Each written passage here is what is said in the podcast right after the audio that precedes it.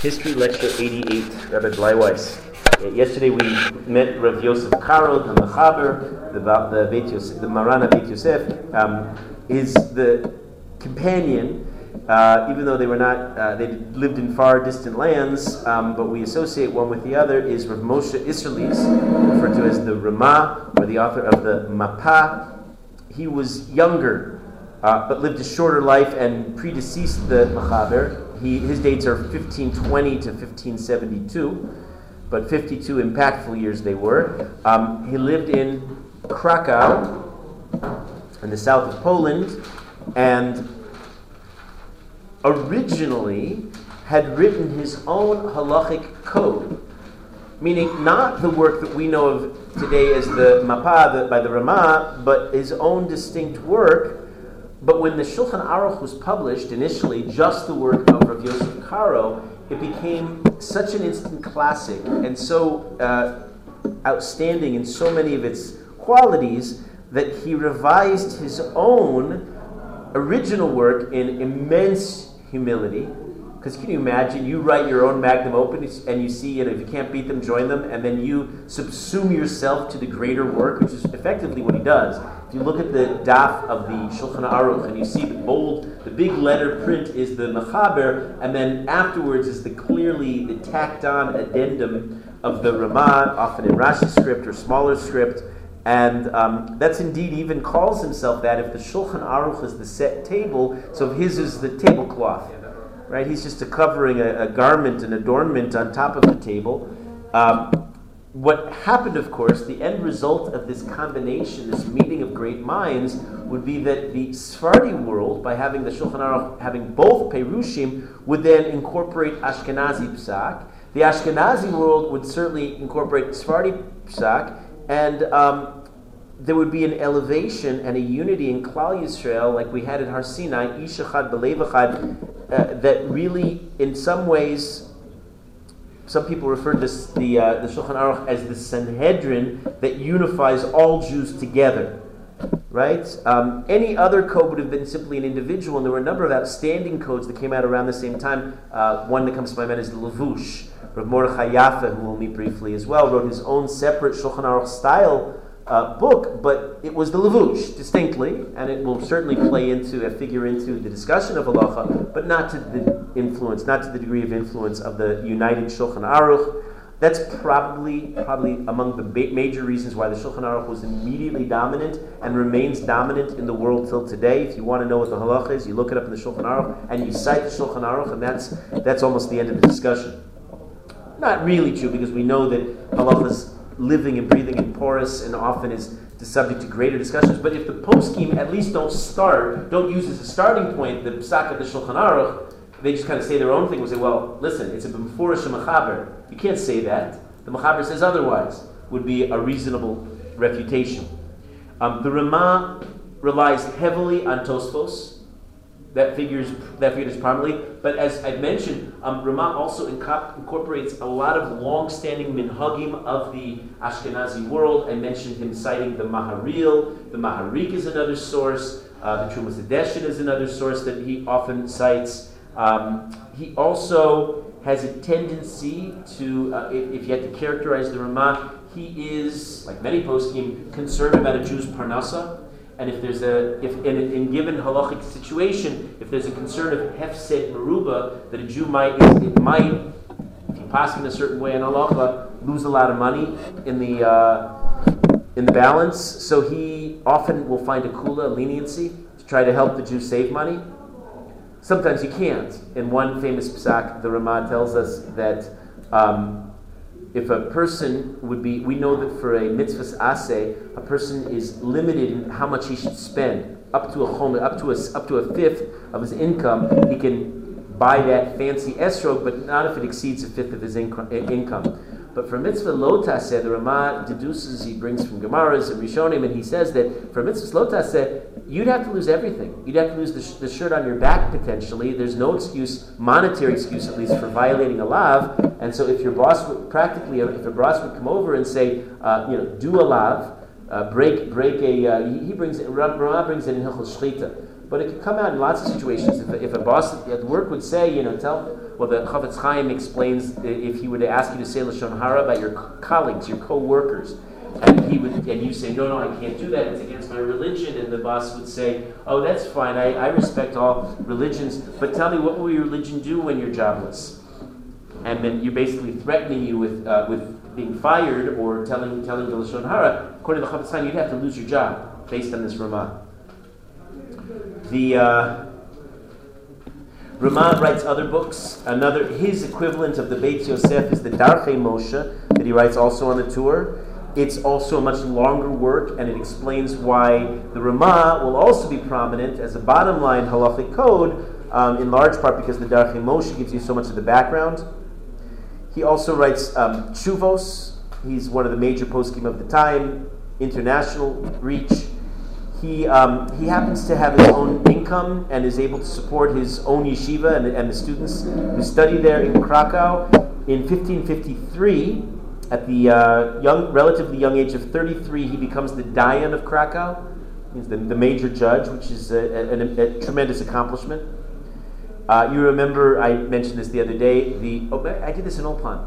Uh, he, he has a very smart, very sharp and witty cousin, the Maharshal of Shlomo Luria of Lublin, uh, not far, uh, another another city uh, in, in, in, in, Poland, um, who was very critical of his grammar. Do you remember, remember this? And the, so the um, Maharshal wrote the Ramah, Atam mankiv scharim umazkir nikevos. You make the masculine feminine and the feminine masculine to which the best part. The Ramah is completely unashamed. He in, he writes a tshuva in which he incorporates the criticism against himself of his cousin, with, with his with all of his wit. And then he responds by saying, uh, "My cousin Maharshal, respectfully, he says, not everybody can be great as you in grammar. He says, and with all due respect, my psak is better than yours." They didn't hold back when they were uh, when they when they felt you know shame shemaim that they that they were uh, that their reasoning was emes. The um, they also sparred in other areas. The Maharshal criticized the Ramah's references to Aristotle. Remember the old, age-old, now several centuries old debate over philosophy and what role, if any role, it should have in Jewish circles the Ramah defends himself. He says, I, anytime I refer to it, it's purely from the Moreh Nevuchim, it's from the Rambam's Guide to the Perplexed. I'm not studying the Aristotle per se. Um, and then he adds, he says, anyway, it's better to study philosophy than it would be to err in Kabbalah, which is a mistake so many people of their generation were making. Touche. Uh, in one of his chuvas, I, I, alluded to this earlier, it's one that I actually like to teach from. It's one of my favorite classes to give. Um, he, it's understood as the first major halachic discussion on the abstract topic of copyright. If you picture copyright, what exactly is the problem? Meaning, what is copyright?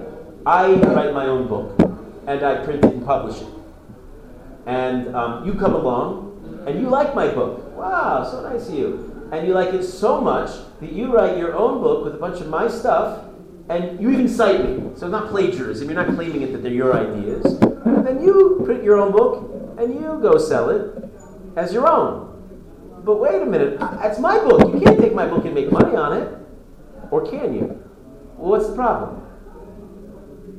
See, it's not theft. Why is it not theft? You don't own the word. You don't own. Well, eh, theft is technically defined as stealing something tangible, at least worth. Uh, it has, has, to be shava pruta. It has to be has to be something in the world. Copyright it, um, copyright safeguards abstract intellectual property.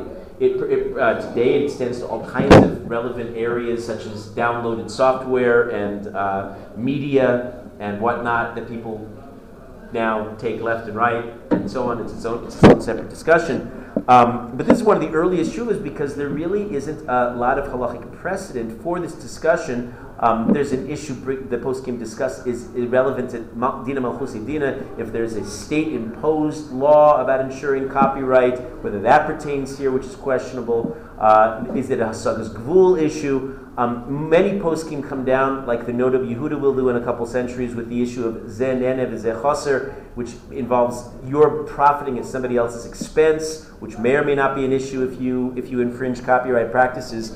In the case that the Ramah was asked, it suddenly became very relevant. Why is it suddenly an issue in the world? Of course, with the invention of the printing press, right? Suddenly, suddenly uh, the issue becomes very live. There's a certain publication of the um, Maharam of Padua, Rabbi Meir, Rabbi Meir Katzenellenbogen of Padua, of Padua uh, who was another one of his relatives actually, but and a big Talmid Chacham, who had revised the Rambam's Mishnah Torah at great personal expense and effort, uh, and come out with a new definitive publication called the um, Alozio Bragadini publication of the of the Maharam Padu, of Padua's newly revised Yad Chazaka.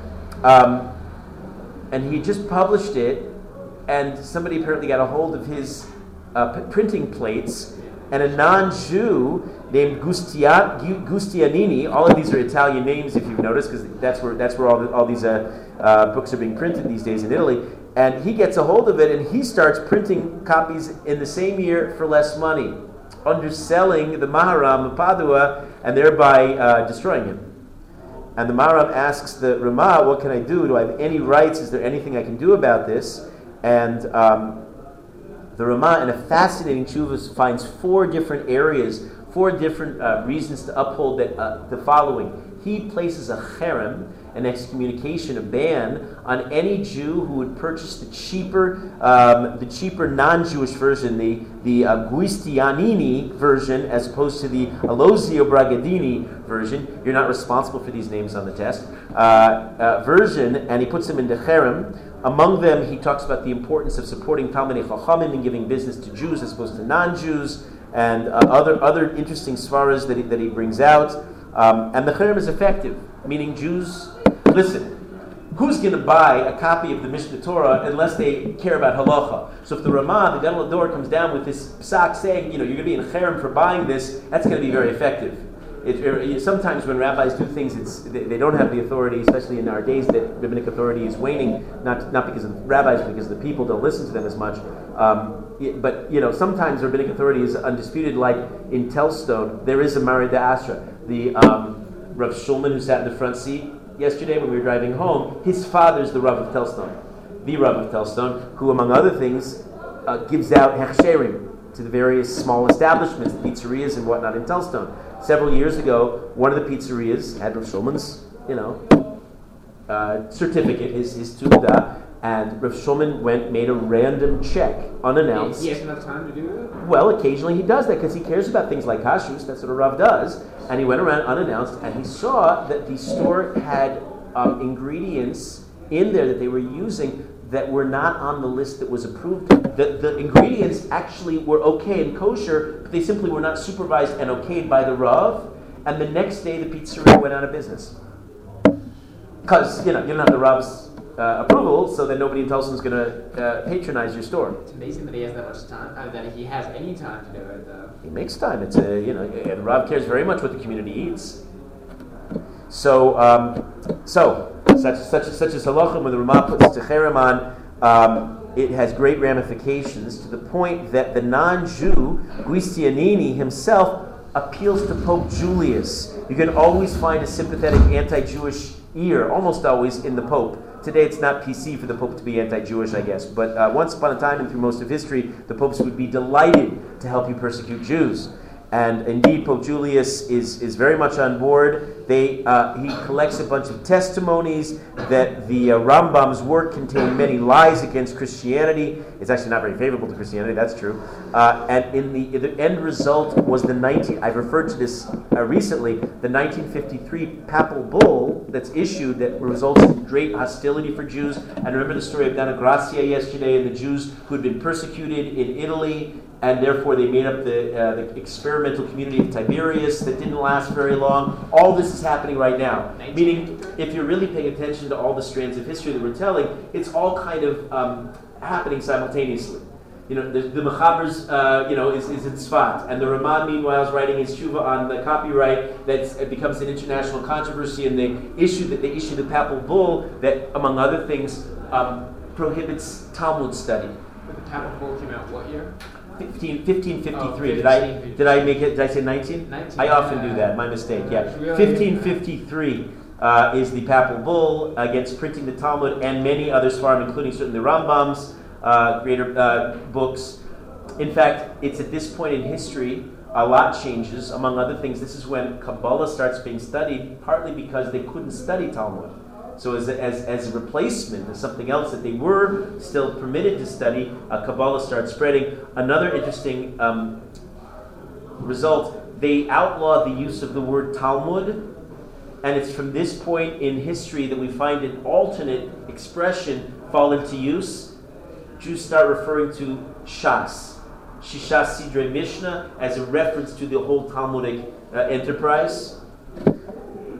Uh, the assumption that the word Yeshu refers to Yoshka results in all sentences and phrases containing the name being removed from the additions of the Talmud. Uh, that had already that was a process we already saw a few hundred years ago with the Ramban, but now it becomes uh, really official. The church starts literally um, the census takes out, uh, abbreviates, and, um, and, and and hacks up many of our holy works. Uh, Baruch Hashem, Jews being a crafty bunch, we keep original copies in hiding, so we have most of the original works.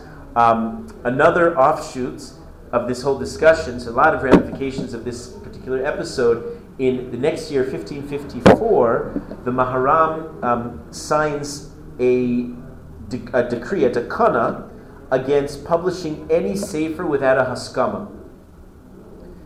Haskama being an approbation, that the you should have somebody in the book saying this is a good, legitimate book, and that works very well because if there's a book that does not have a haskama, at least it cries out darsheni that you should be suspicious. Why isn't there a haskama?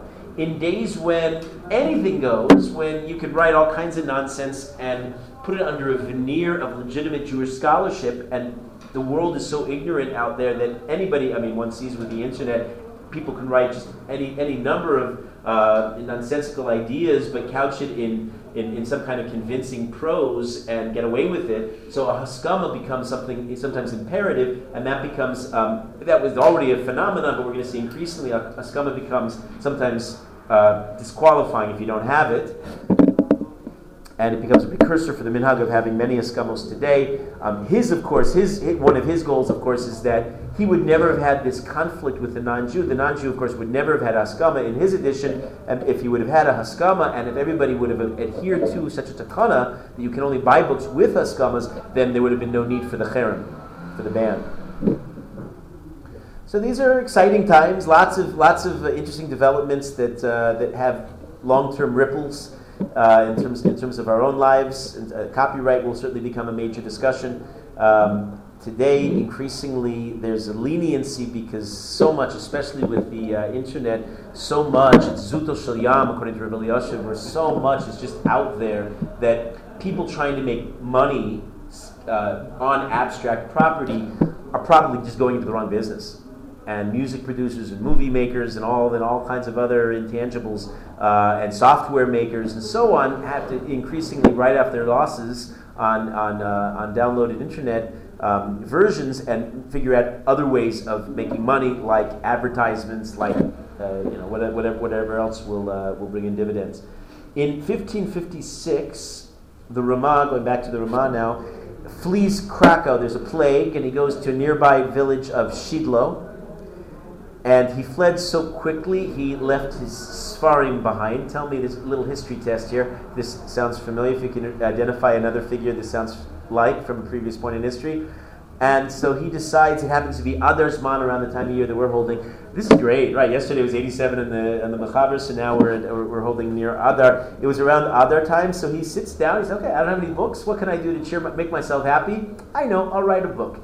So he sits down to write a Perush on Megillas Esther. Uh, it's, it's one of his great works called Mechir Hayayin, Mechir the price of wine. Uh, there's a whole explanation, and of course, you know, he has the whole Megillah and all of its Mefarshim in his memory banks. It's all there, so all he has to do is sit down and write it. Um, and in fact, that year he finishes the book, Mechir Yayin, and that's the, that's the gift he sends his father, Shlach Manos. And I, I, I defy you to top that in a Shlach Manos gift you go be the Ramah and write your own impromptu book and send it to your dad. Um, does anybody know who I'm thinking of? Who does this remind you of? He wrote a Gemara. Um, Almost. Oh, oh, oh, that's good. I got a better connection to make, but you're right. One of the Gaonim, Netronai HaGaon, escaped to Spain and, and they didn't have a Gemara, so he wrote it from and, memory. And then also, I was thinking in the Gemara of a different person. Oh, and we haven't got there yet. The Gaon does the same. Right, the Vilna Gaon has a different trick that he can do with memory. I, I- don't know how many. There's not many. There aren't many people in history who can outdo the Vilna Gaon's memory. Um, but I'm thinking of um, Rebbe Meir, who escapes to Asia, and he doesn't have a Megillah, so he writes one from memory, so they can read the Megillah on Purim. Uh, the Ramah has some uh, famous, some infamous descendants. Some of them are uh, Moses Mendelssohn, Moshe Mendelssohn, who's sometimes credited with the founder of the Reform movement, which is incorrect and probably unfair to both parties involved. In any case, Moshe Mendelssohn uh, was a descendant, as was, of course, his grandson, Felix Mendelssohn, uh, uh, who was a Christian at that point, um, and w- one of, one of the uh, famous composers of classical music in the world. The uh, not not a point of pride in the in the Ramah family. Uh, Ramah dies on Lag BaOmer, and um, Jews started a minhag of gathering at his kever, his yahrzeit, to uh, honor him, and that would continue for over 300 years after uh, on his yahrzeit. That minhag of gathering by the Ramah, uh, his shul. I was zochet to uh, to guide there and to stand there and, and by his kever and uh, the, the, the graveyard, the, the basic forest is right behind the shul. The Ramah is there, the Bach is there, the Tosfos Yontif is there. Uh, some tremendous, tremendous um, giants of Polish Jewry, and uh, it's a connection that I've made. I've never seen anybody else make, and I just wonder about it. It's around this time in history that a that we trace the earliest origins for the minhag of associating Lag BaOmer with Rabbi Shimon Bar Yochai's yahrzeit. There are many poskim who hold that Shimon Bar Yochai's yahrzeit is on Lag BaOmer. Some disagree, meaning, and there's reason to question it. We don't have an early source that that's it. Nowhere in the Talmud, for example, does it indicate which day or which date he died on, nor in the Zohar for that matter.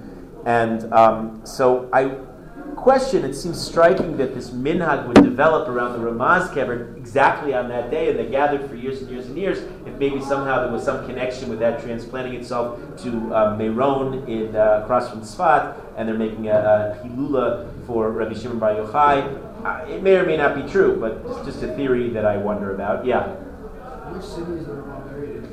Krakow, major city till today. Krakow in, in the south of Poland, where he lived most of his life. I visited him. Yeah, very inspiring to see the Ramah's shul. You can see the shul still today, and right right behind it is the, is the basic Faros. Yeah. Uh, his cousin is the Maharshal, Rosh Shlomo Luria, who was older. Uh, the Maharshal, not the Ramah, the Maharshal actually can trace his descendants, uh, he, his, his, his ancestry back to Rashi, and if he goes back to Rashi, that means he also goes back to David, because Rashi can trace his to David HaMelech. So there are families in the world who can do this. You can trace their ancestry back to David HaMelech. Wait, wait, can I ask a question? Yeah, you just did. Um, no, I mean, when, when if, if you can actually trace your ancestry all the way back to David, Yeah, does that? Means you might be a good candidate for Reish Galusa. No, no, I mean, like, not, not just that. Maybe even Like, Mashiach. Are you know, are you, are you supposed to be treated differently, like, like, uh, like from from family of David? You want to take advantage of the status now, Daniel, I see. I'm, I know for a fact I'm not from David. if I ever run into someone. Um, we would say, like we say with so many other things, if, if you want to take advantage in a financial matter, we might have to say to you, and this maybe pertains to a Levi uh, who's trying to extract my Meiser Rishon, you know, loot that I, I've stayed up all my, you know, I've just taken Meiser Rishon on a bunch of apricots, and now you want to go over and get a bunch of free apricots in your Meiser Rishon. So I might say, as many folks can say, it was Hamotzi Mechaver Alav Araya, that somebody's trying to extract from me the proofs on you, and therefore go prove your ancestry, Daniel. No, I mean, I, I'm not. I'm just saying. Oh, fine. No, no, I'm just saying, because, like, if a Kohen gets a certain level of, of, respect, Mhm, mm I can mhm. only imagine how much a, a person from, from your family is. Lav. We're talking about uh, Mashiach ben David, not necessarily the entire line of David, even though they may all Well, qualify. anyone, well, anyone from that entire line of David is eligible to be the next. It's true. But I would also, maybe something else has rubbed me wrong in the, in the question as, as follows. I don't think our goal in life is to look for kavod. In fact, uh, there are any number of sources that would indicate quite the contrary. Harodif achar kavod, somebody who, I think Mishnah Pirkei tells us, somebody who chases honor, honor has a way of eluding him. And somebody who uh, eludes honor, honor catches up with him. So we're not looking for any perks or, or, or, or, or uh, freebies. I think this person specifically, if we trace the lineage back to Rashi. Maybe he and might Rashi- be, he might be a candidate for being Mashiach. No, I'm just saying. That's just about it as far as I know. Does know. he get a, a different level of respect? Rashi. No, we respect all Jews. Rashi, though, uh, wait, doesn't he traces Hello, who traces it back to David? Ah, is it Ha- was it was it Hillel that he said that? Ah, so maybe this maybe then this is a questionable one. That's and fair. he's from the line of David, but not from the Shis. He's a Shionic line. Yeah. Did I just destroy anything? Uh, just Okay. The uh, oh, great! Thank you for the some of that myself. Thank you very much. The um, Maharshal then, um, his great works are the Yam Shel Shlomo, the Chochmah Shlomo. He writes on Shas. He writes on the Shulchan Aruch. Um, they're major works. Um, I just offhand, I know that last year. Uh, in the course of teaching Gemara, we only get to so many Rishonim and Achronim in the course of the year. This year in our Gemara year, for example, yeah, how many Rishonim have we really seen? Maybe uh, at most a half a dozen, maybe a little bit more. Uh, in the course of last year, we looked up a Chochmah Shlomo. Yeah, he's one of those uh, major figures that you come upon in the course of your learning. We made it even this year. Um, he uh, had studied under a great figure by the name of Shalom Shachna in Lublin. Uh, among his peer, among his uh, fellow students was the cousin, his cousin, the Ramah, Rav Yoshua Falk, who writes one of the major commentaries on the Torah, the Prish and the Drisha. Um, also a commentary on the, on the Choshen Mishpat called the Sma. That's that's that's and and um, Rav Chaim ben Bitzalel, uh, who happened to be the Maharal's older brother, and we're about to meet the Maharal as well, the Maharal of Prague. So if you want to try to put your general tree update your, your rabbi tree and, and figure out how everybody's interconnected. Uh, a lot of Gedolim knew one another. He himself will later return to the same yeshiva in Lublin, and Lublin being the place you just visited, Rabbi Meir, Rabbi Meir Shapiro of Lublin, from the same uh, great Jewish community. Um, he returns to become the Rosh Yeshiva. I actually stood in Lublin by the Maharshal's kever, guiding it too, and telling stories about his life. It's vandalized, but you can still make out the inscription on it, and uh, I certainly can give honor to it. Um, he, his presence will attract students from around Europe. It's one of those places you want to be if you're serious about Torah. Is Lublin in the 16th century? He, um, he's known for a very his, his great independence. Uh, his approach to learning Shas, to learning the Talmud, is he whereas other people often immediately bring the Rishonim, the Maharshal, the Maharshal like to. I've been calling him the Maharshal, right, with the lamed at the end. Maharshal, because not to be confused with somebody we're going to meet called the Maharsha, another great Jew. Um, he likes to trace the sugyas from Shas, meaning goes back to their original sources to understand them at their roots, before being biased and considering the various views of the Rishonim which is something that I just re- recently mentioned in Gemara shiur. If you can figure out on the page the essential pshat of the sugya before you leap to Rashi, you've actually done your own thinking for you, and often you've anticipated Rashi, which is a great sign you're really holding nicely in the sugya. So that would be something that, that, that that's, that's something that Maharshal would encourage. Uh, you remember I mentioned Rav Polak, Rav Yaakov Polak's Pilpul approach that had become very much the rage. People are very excited by this uh, brilliant, but very much off the off the charts kind of approach to learning. The Maharshal, Shlomo Luria, was rabidly against that. He did not like the idea. He um, he, he didn't like, he was very critical about a lot of phenomena. He did not like all these new halachic codes. He was critical of his cousins, uh, the Ramah's halachic code. He felt that they were reductive and that they made complex analysis less interesting to people. But he said, our tradition is based on much complex analy- analysis. Don't reduce the sum total of Judaism, of Torah, to a bunch of one liner halachos when there's so much more going on and so much more brilliance and, and, and, and uh, reason for discussion. He also criticized the neglect of shutim. People should look up the shilas and shuvas where there's a wealth of information. Uh, he was critical of the mechaber of Rav Yosef Karo uh, for he felt he, the mechaber didn't um, regard the Tosfos enough. I felt that Tosfos should, be, should, fig- should have figured more prominently, um, and as well as other Rishonim. Um, briefly, there was a, a, figure that I mentioned. His name is Rabbi Tzal Ashkenazi. He was a student of the Radbaz down in Egypt. Wrote a book called the Shita Mekubetzet. He actually didn't write it by himself. He had a uh, younger student who co-authored it with him, named the Arizal. Maybe it's a time. Uh, um, there's some some periods we find ourselves with almost an embarrassment of riches. This is a century that's just chock full of gedolim such big names. And so I'm at the risk of inundating you with too many names, I do want to at least give you the feeling that, wow, 16th century was a big one. Uh, so, so one of the names that certainly is Rabbi Tzalal Ashkenazi, the Mekubetzet. Um, in Egypt, one of his accomplishments, he took on the establishment. The establishment, very much the tradition of the uh, Jewish community in Egypt, celebrated, understandably, their, uh, their, their, and, and traced, many of them could trace their origins back to the Rambam.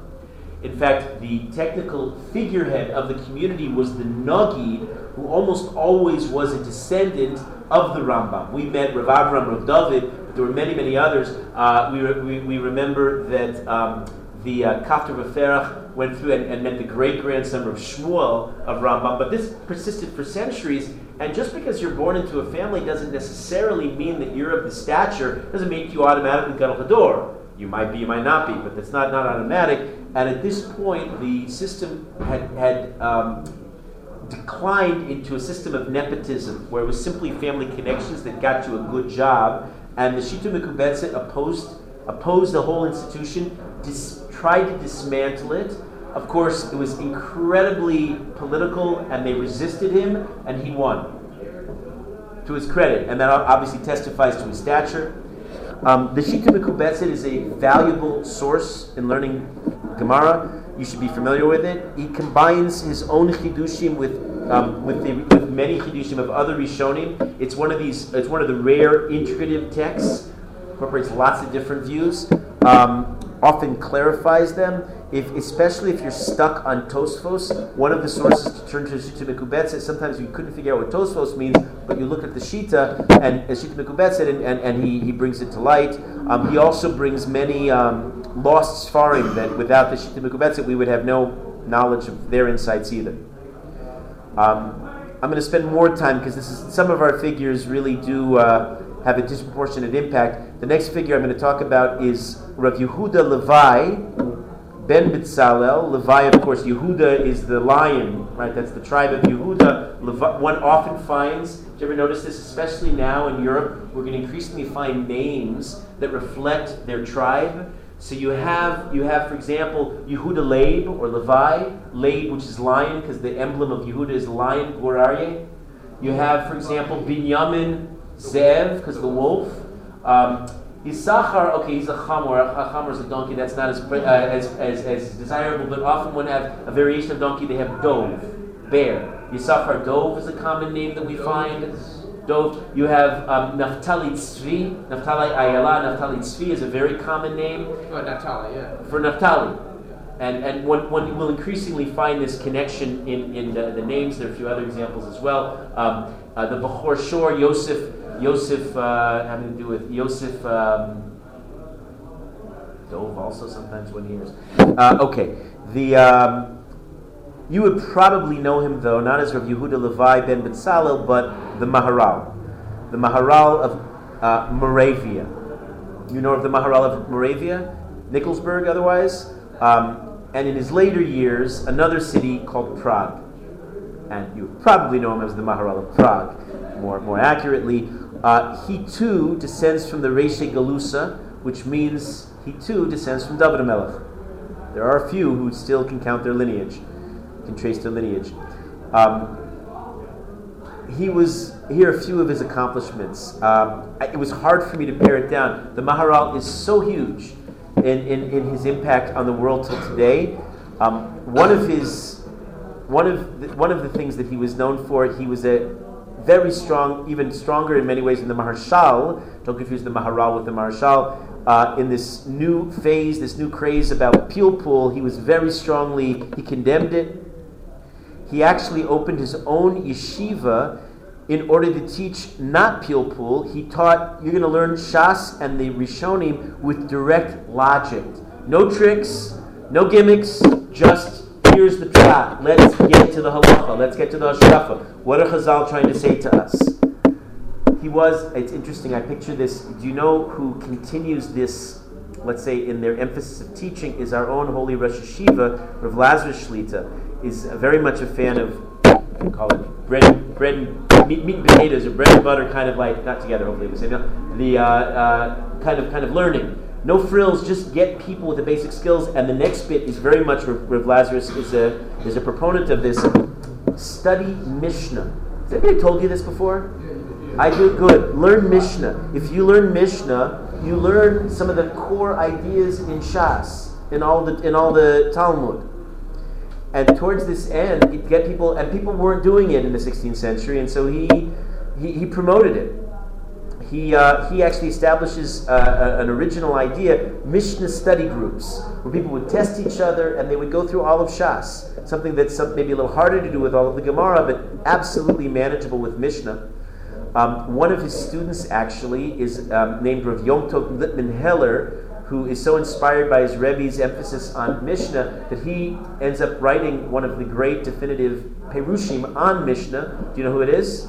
the Tosaf Yant, the Tosfos Yontif. Oh. Good. One that we're stopping early today. Okay. Fine. Gotcha. Thank you. Sure. Rav Yom Tov Lipman Heller is one of the students of the Maharal, inspired by the Ram Lipman Heller, inspired by the Maharal's emphasis on Mishnah, and he ultimately writes his Perush. Uh, the Maharal is one of the few who actually takes the Mishnah in Pirkei Avos, in the fifth chapter of Pirkei Avos, seriously when it says to teach children age appropriate uh, topics. And he said, don't teach them Gemara. He was critical of that. He said, in the, based on the Mishnah, you should only start learning Gemara when you're 15, which is not widely practiced today, certainly. Um, but the Maharal felt that um, if you force a child to learn Gemara prematurely, uh, it's going to corrupt them. Their minds are not capable of grasping the complex truths. They don't have a foundation. Whereas if you wait, if you provide a foundation step by step, when it's time to learn Gemara, they'll be fine. They'll be more than fine. They'll be finally adept at doing it. Um, you know that the Maharal created a golem Oh, can you tell the story about that? I was waiting for you, Aryeh. I know, Aryeh, Akiva's not here, but Aryeh is here. I know, Akiva requested this yesterday, and I guess he really wanted it so badly that he decided not to come today. The, um, but, uh, yeah, I'm actually not going to do the whole story, and it is a longer story, but I'll give you, I'll give you, I'll give you the essence. Um, it's it's really well done. There's a there's a, teacher that I had when I was at YU, Dr. Dr. Shnayer Leiman, who who whose research I'm relying on, and he really turns this into a fantastic story that he tells of, uh, of a contradiction between, uh, uh, because it doesn't make sense. There doesn't seem to be any indication that the Maharal had a golem. Um, we have many works about the at this point in history already. You know, when we say a date, when we say the Maharal lived between 1520 and 1609, that's pretty accurate. We have a lot of we have a lot of um, uh, sources that confirm one another that those, that those are right. We have, the, among other things, the Maharal's son-in-law, who wrote widely about his father-in-law, and never once mentions a golem. Well, wouldn't you think that would be a salient detail to include? And yet, everybody knows about this publication of the, the Golem of Prague of the Maharal that was published first at the beginning of the 20th century by a very esteemed Talmud Chacham from, from Poland named Rav Yudel Rosenberg. And Rav Yudel Rosenberg was a serious Talmud Chacham who has many, he has a long bibliography and a lot of great, great um, scholarly works on Rishonim and Achronim to his credit, to his name. And so it's, it was hard for Dr. Leiman to understand how could he also write what seems to be a work of fiction? And he, he goes back and he finds that most of the story was lifted for, from uh, a, parallel story by none other than Sir Arthur Conan Doyle, the author of Sherlock Holmes. Wow. And so the whole thing seems preposterous, but it was given under the name of Yudel Rosenberg, who actually left Poland and survived and went out to Canada. Um, and um, and uh, was a rav of a congregation in Canada. And ultimately, the, the finally found the answer, and he gives this over much more dramatically when he finally goes over the bibliography written by Rav Yudel Rosenberg himself, in which he lists all of his own self-authored books, including great Torah scholarship. And then he has a whole other category that he wrote that he calls in Yiddish folksklora. It was folks, it was folklore that he wrote. And the question, I think Dr. Leiman explains very uh, persuasively, why would he write a book inventing that the, the Maharal created the equivalent of Frankenstein? By the way, Mary Shelley get, got many of her ideas for Frankenstein based on the Jewish notion of a golem. And, and, and, uh, but uh, why would he do this? You know, these are the days in the early 20th century of immense assimilation, and young people were ru- running, flocking to vaudeville, to the theater, to the Yiddish theater, with anything of distraction, often going away from Torah. They were looking for fun and games. He was writing, therefore, a kosher book that captured the popular imagination, that, among other things, celebrated the great figure of the Maharal. So, if you were captivated by the Maharal's golem, his hope perhaps was maybe you'd also pick up the Maharal's other great works but that the golem itself did he create a golem in the end? So I, uh, the way Dr. Leiman ties it up, which I think is with masterstroke, he says he says um, absolutely. He created the Maharal, which is much more miraculous and wondrous than any actual, uh, you know, Frankenstein type of golem figure. His own works, as I'm going to describe, the immense impact that they'll have on us and Klal Yisrael till today, is far more impressive, and just simply is not as cinematic. By the way, anybody here, uh, are you interested in building your own golem? Yes. I didn't say this when I presented this in the Gemara here, so let me teach you how to do that. Yeah, you take notes? Here's how you do it. Uh, the Sefer Yetzirah tells us, I just did this Gemara right now, and Sanhedrin mentions this. The Sefer Yetzirah uh, tells us that anybody can build their own golem. Here's the recipe. Um, you need to um, say 94,000 syllables, four per second, for three years straight. And you, while you're doing that, you have to know what the correct syllables are. And one other catch: you can't lose concentration during that entire period, even for an instant. Hey, hey, So hey, you even say you again. sleep, like sleeping, how does that factor in? I'm sorry, you probably don't qualify. Okay, so but uh, anyway, with this, you can take this recipe and tell your friends. You, you too can build your own golem. You, you told us that. I did tell you this. No, fine. Okay. Uh, I, you know, I think you'd be better off with Gemara Rashi Tosfos, but that's my own personal inclination. The um, Maharal redefines Jewish thinking. He has what you can call almost his own original genre of writing. Um, often his works are sold in a, as a collective uh, set. Um, they've been redone by a scholar today, Rav Hartman, who's now in, in England doing great educational things, to my knowledge. Um, it's often studied as mystical work. It certainly incorporates Kabbalah. It includes, among other masterpieces, his Perush on Agadata, a four-part series, a Perush al Agadata. His super commentary on Rashi called the Gur Aryeh, uh, obviously self-titled because he's Rehuda Levi, the lion. Um, here's what he does, and other people after him are going to do this, but he's almost the first to, to take this approach. He combines deep Kabbalistic ideas together with revealed truths, things that we know to be the, the uh, you know, the, the, the, the, um, the Torah, the, the Gemara, the Medrash. He combines these to give over what we would call, I, I'm reluctant to use the term philosophy because I don't want to associate this with what's going on in, in Spain earlier, but he, he, what we would call Jewish thought, deep ideas of hashkafa, of emuna, into one apparently seamless whole. He writes about Agadata a lot. He says that Agadata contains profound ideas beneath its sometimes misleading surface. Sometimes the surface con- seems to contradict itself. He says, don't get caught up in that. That's not the point of Agadata, even though it's often entertaining, it's besides the issue. He says, every saying in Chazal deserves careful consideration. If they said it, it uh, and you don't get it, that just means you don't get it, but not that there isn't profundity. He challenges anybody who tries to be wiser than the stages, and he takes on the likes of the Ibn Ezra and others who feel that they knew better than the sages of the Gemara.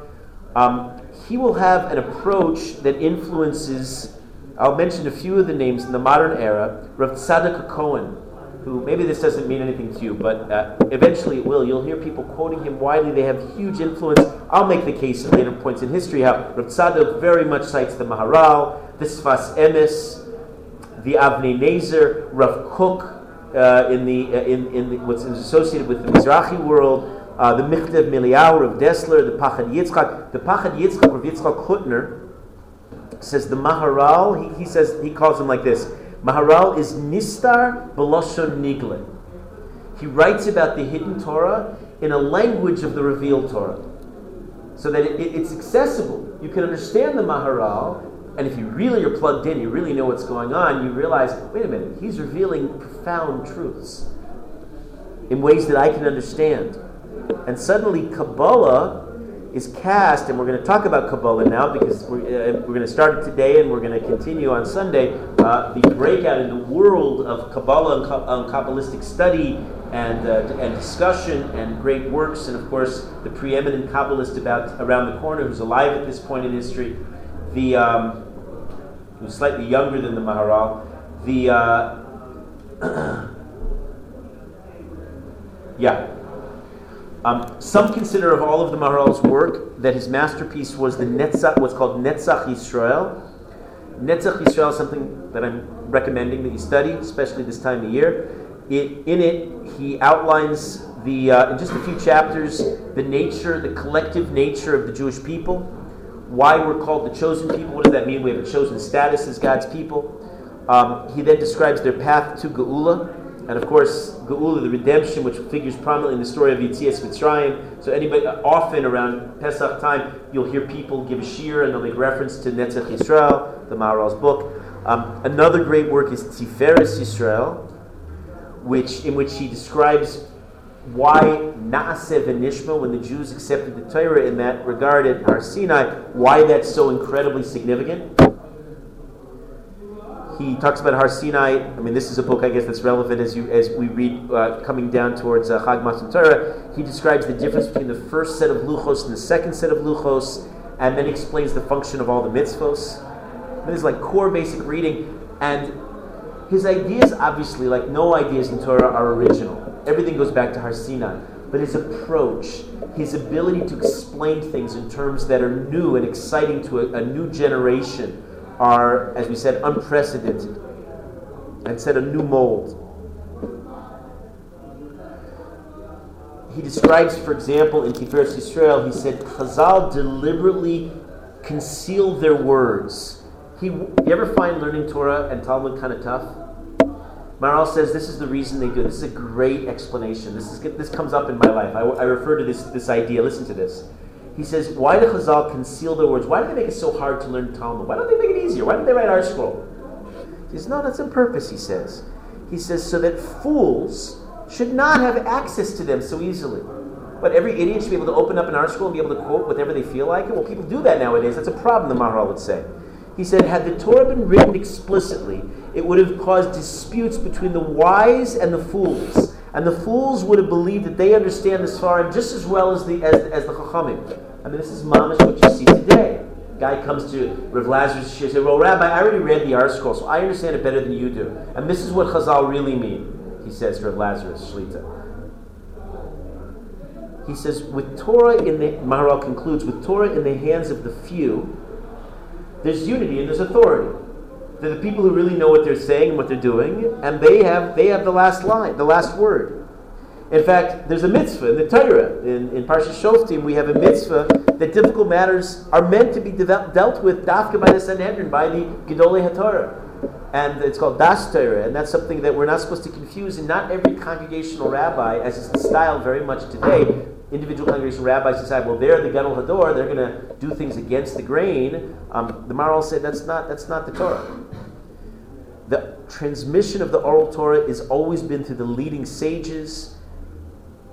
And if it, right, if, if you didn't have it, not having it written is inherently necessary for our well being. The fact that we have it written down now is what we needed to do because of the times were changing and we were concerned with losing everything, but it's ultimately uh, not always to our benefit. Maharal I, I, I, collect, you know, as I go through history, I, as I go through my life, I collect little tidbits and I throw them in my history class. So I was learning the Mishnah Berurah, and I saw this one and I loved it, so I put it in. Maharal is Machmir on Niputz Lishma. It's a chumrah, you don't have to do this. Niputz Lishma is, you know when you make your tzitzi, you're tying your tzitzi, so you say Lashem Mitzvah Tzitzi. So many poskim bring, if you do that at an earlier stage, when at the point of niputz, which is when you're um, preparing the, the, the wool in the first place, it's a higher level of lishma. You're saying already back then, l'shem mitzvah that's a higher grade. It's not required, it's not disqualifying. Most tzitzit doesn't have that unless it specifies. But if you could do it, it shows a special extra care in the preparation of your mitzvahs. And so uh, the Mishnah Berurah cites that the Maharal was among those who was careful to only wear niputz lishma tzitzit. Uh, since we're talking about it, Rav Elyashiv said that that's since they're more expensive, only rich people should wear niputz lishma tzitzit. And then they asked the Rav Elyashiv, "Who's rich?" And he said, "If people go out for pizza." That's already, you know, that's decadent. I'm sure Rabbi Elyashiv never went out for pizza. That would be the height of decadence. But if you go out for pizza, you could probably afford niputz lishma tzitzit. The Maharal's fame would spread to non Jews. In 1592, Emperor Rudolf II of Austria invited him to the royal palace. Um, much later, in 1917, and not quite as happily for us at least, the Prague municipality put up a statue. We're not supposed to make statues, we're not supposed to encourage statues, but they didn't ask our opinion. 1917 in Prague, they put up a statue in front of their central building in Prague where you can see it till today of the Maharal, or supposedly depicting the Maharal. Um, the Maharal has some famous students, the Tosfos Yontif being one of them. Um, Rav David Gans, one of his students, wrote a book called the Tzemach David on Jewish history. So I mention it because anybody gets a mention here, who wrote a book on Jewish history that tries to set the record straight. Um, among the Maharal's descendants are Rav Shneur Zalman of Liadi, the original Lubavitcher Rebbe, and therefore all the Lubavitcher Rebbe's, the whole Chabad dynasty.